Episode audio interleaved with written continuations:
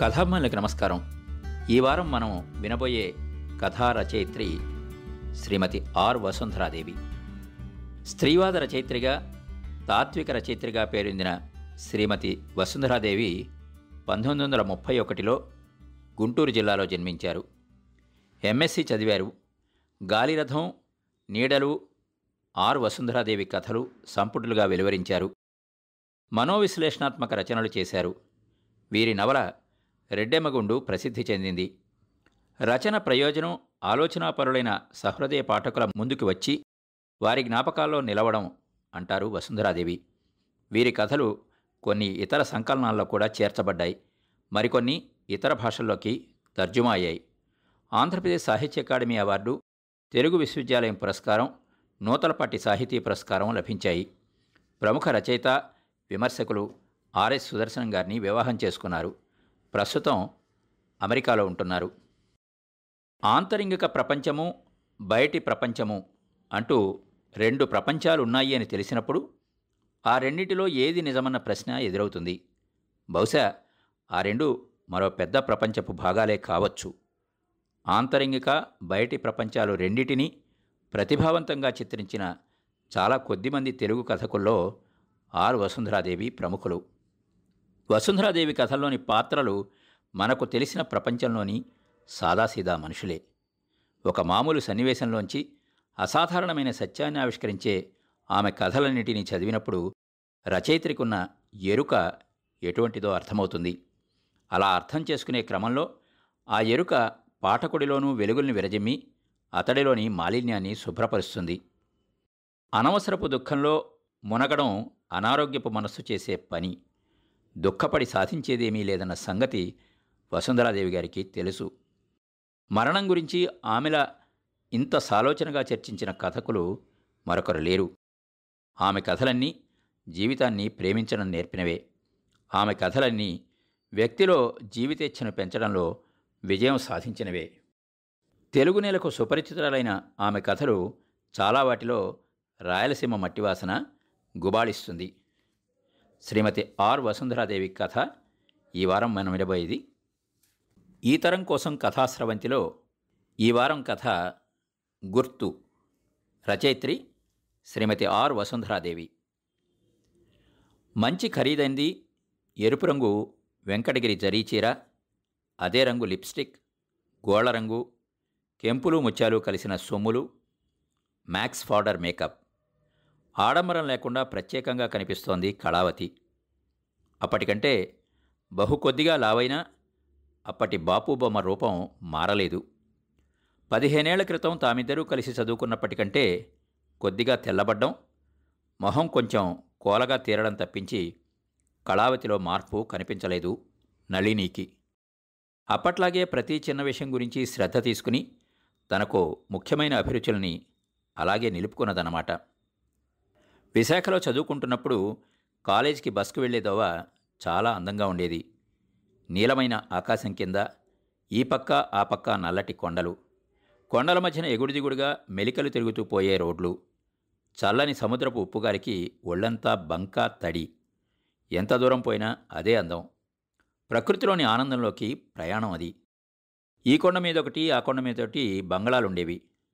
కొండ వంపుల్లో ఒదిగి ఎత్తు మీద ఒంటరిగా విశిష్టంగా అందంగా ఆనందంగా. ఒకదాని పేరు డవ్స్ నెస్ట్. ఇంకో దాని పేరు పీజన్స్ నెస్ట్.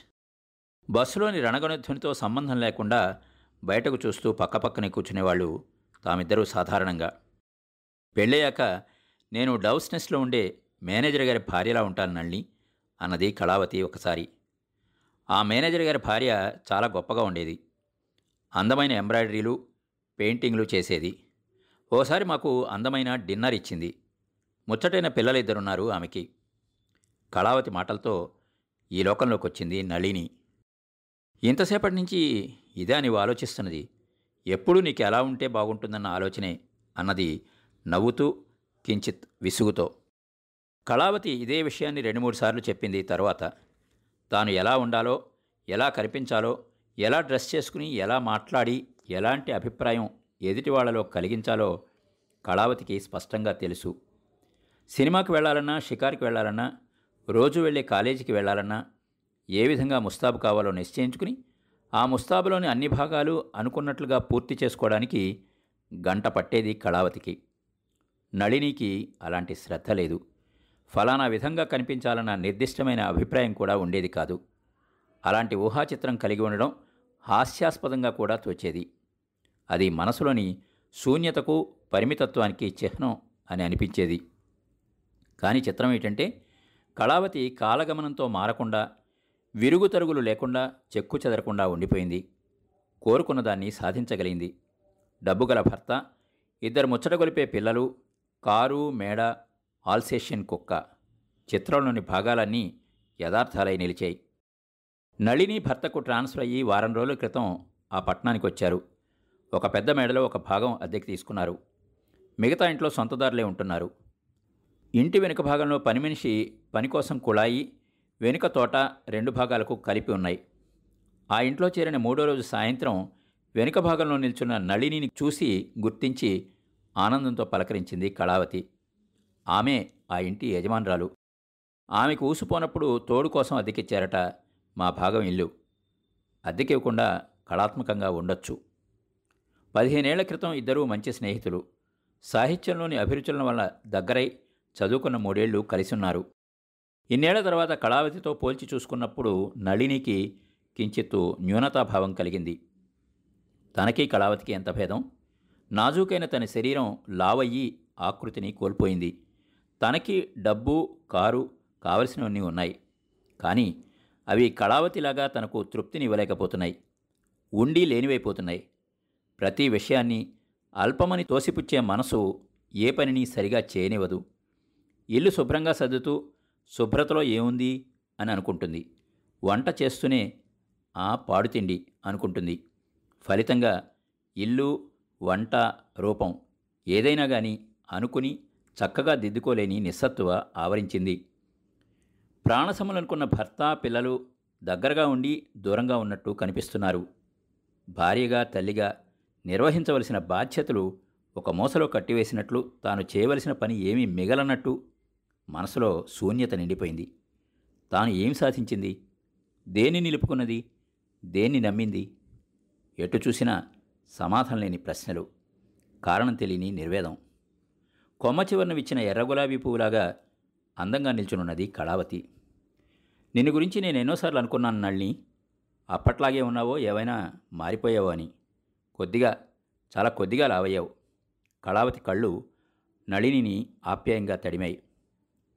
నళినికి చికాకు కలిగింది. కొద్దిగా ఏమిటి చాలా లావయ్యాను అన్నది. కళావతి నవ్వింది చిన్న వెండి గంట మోగినట్లుగా. ఆ నవ్వును చూచి నళినికి మరింత చికాకేసింది. అంతలోనే తమాయించుకుని కళావతిని చూసి నేను అసూయపడుతున్నానా? ఎందుకు? అనుకుంది. పదిహేనేళ్ళ క్రితం ఎలా ఉన్నదో ఇప్పుడు అలానే ఉన్నది కళావతి. అప్పుడు కళావతిని చూచి అసూయ చెందకపోగా విసుక్కున్నది. అల్పమైన విషయాలకు అతి ముఖ్యమైనట్లు విలువనిస్తుందని లోతులేని వ్యక్తి అని అనుకున్నది. ఇప్పుడు ఆ అల్పమైన విలువలు కూడా తనకు లేనందుకు కలత కలుగుతోంది. ఆ మార్పు కళావతిలో వచ్చింది కాదు తనలో కలిగిందే. అప్పుడు తనకు నిండుదనాన్ని సంతృప్తిని విశిష్టతను ప్రసాదించిన కారణం ఇప్పుడు లుప్తమై కనుమరుగైపోయిన కారణం. అదేమిటి? కాసేపు అలానే నిల్చుండిపోయింది నళిని. మనసు గతంలోకి వెళ్ళిపోయింది. క్రమంగా ఆనాటి రూపం ధరించింది.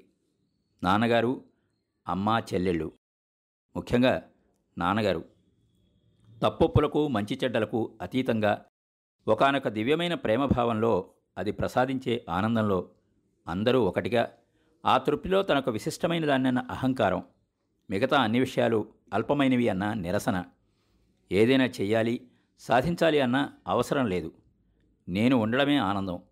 లౌకికమైన జీవితానికి సంబంధించిన విలువలు అన్నీ నిస్సారంగా పరిమితమైనవిగా గుర్తింపు అవసరం లేనివిగా తోచాయి. ఆ ఆనందం ఏకత అనేవి సత్యము శాశ్వతము. అవునా? దానికి మూలం ఏమిటి? అన్న ప్రశ్నలు తోచలేదు. ఏ సందేహానికి అవసరం కలగలేదు అప్పుడు. ఇద్దరు అలా నిల్చునుండగానే పని మనిషి వచ్చింది. రెండు స్టీల్ గిన్నెలు ఒకే ఆకారంలో ఉండేవి పట్టుకొచ్చింది. ఒకటి రెండో దానికంటే కొద్దిగా పెద్దది. అమ్మా వీటిలో ఒక గిన్నె మనది ఇంకోటి మూడో ఇంటి వాళ్ళదిను. అన్నం తీసుకుపోయాను రెండు కలిసిపోయినాయి గుర్తులేదు. మందేదో తీసుకోండి అన్నది. నళిని రెండు గిన్నెల్ని చూసింది. రెండు ఒకటిగానే కనిపించాయి. తనదేదో గుర్తించలేకపోయింది. మావి పదేళ్ళ క్రితం కొన్న బరువు గిన్నెలు అంటూ రెంటిని చేతిలోకి తీసుకుని చూసింది. రెండూ బరువుగానే ఉన్నాయి. కొంచెం ఎక్కువ బరువున్న పెద్ద గిన్నెను చేత పట్టుకుని ఇదే అయి ఉండొచ్చు అన్నది. నిన్న పని మనిషికి అడుగుతుంటే మీ గిన్నెలు చూశాను నల్ని ఆ చిన్నది మీది. నీ చేతిలో ఉండేది కాదు అన్నది కళావతి మెల్లగా నాజుగ్గా. మాదంత చిన్న గిన్నె కాదే అన్నది. అవును నళిని అన్నది కళావతి సుతారంగా. నళినికి కోపం వచ్చింది.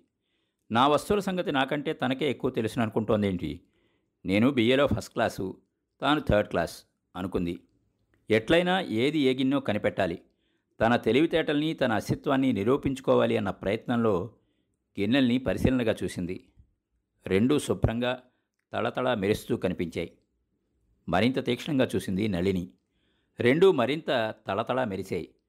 చూచిన కొద్దీ పరిమాణంలోని భేదం కూడా మరుగున పడిపోయి రెండు విడివిడిగా కాకుండా ఒకటిగా ఒకే మెరుపుతో తగతగలాడాయి. అంతా అపరిమితమైన అనంతమైన తళతళ. నళిని మనసు శూన్యమైపోయింది తళతళ మిలమిల మిలతళ తళతళ. ఏ గిన్నెైతేనేం అని అనిపించింది.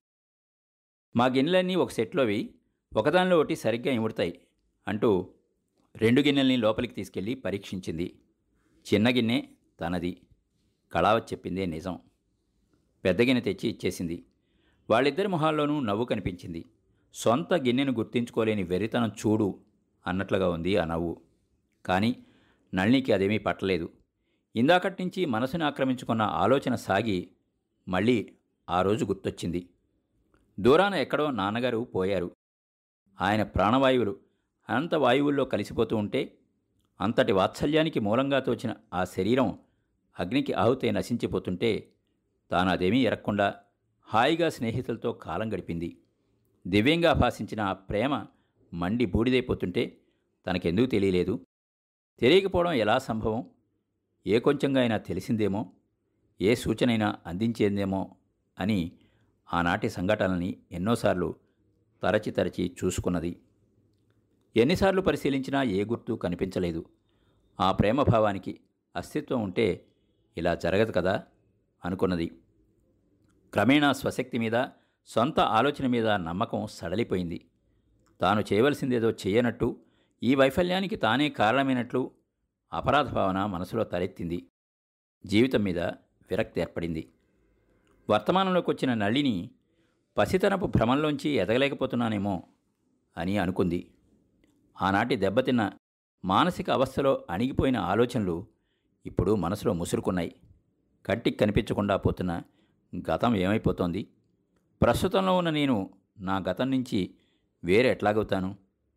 ఆత్మీయతగా మనసులో నిండిపోయిన నా అస్తిత్వానికి మూలంగా నిలిచిన ఆ మహద్భావం వాస్తవం కాదు అనుకుంటే జీవితాన్ని అర్థం చేసుకోవడం ఎట్లాగా? చలనశీలమైన కాలపరిధిలో వాస్తవానికి నిర్వచనం ఏమిటి? నాన్నగారి ఉనికి అప్రస్తుతం అంటే గతమంతా భ్రమ అంటే అణువులు శూన్యాలు క్షణిక కాలంలో ఏర్పడే దృశ్యమాన ప్రపంచంలో తన ఉనికిని గుర్తించుకోలేక తికమకపడ్డది నళిని. ఎదురుగా కళావతి నవ్వుతూ నిల్చుంది. నళిని ఏమంటుందో అని చూస్తున్నట్టు. ఈసారి గిన్నెలన్నింటి మీద పేరు వేయించాలి అన్నది నళిని ముక్తసరిగా. పేర్లతో ఏర్పడి పేర్లతో నిండిన లోకంలో పేరు లేనిది ఉంటుందా? ఉంటే గుర్తించడం సాధ్యమా? అని మనసులో అనుకున్నది నళిని. విన్నారు కదండి? ఆర్ వసుంధరాదేవి గారి కథ గుర్తు. మరి విన్నారు కదా? ఇది ఇవాల్టి ఎపిసోడ్. మళ్ళా వచ్చే వారంలో కలుసుకుందాం. మా షో మీకు నచ్చినట్టయితే యాపిల్ పాడ్కాస్ట్ గూగుల్ పాడ్కాస్ట్ మరియు స్పాటిఫైలో కానీ సబ్స్క్రైబ్ చేసి నోటిఫికేషన్ ఆన్ చేసుకోండి. నెక్స్ట్ ఎపిసోడ్ రిలీజ్ అయినప్పుడు మీకు అప్డేట్ వస్తుంది. నేను మీ కొప్పతి రాంబాబు విజయవాడ నుండి.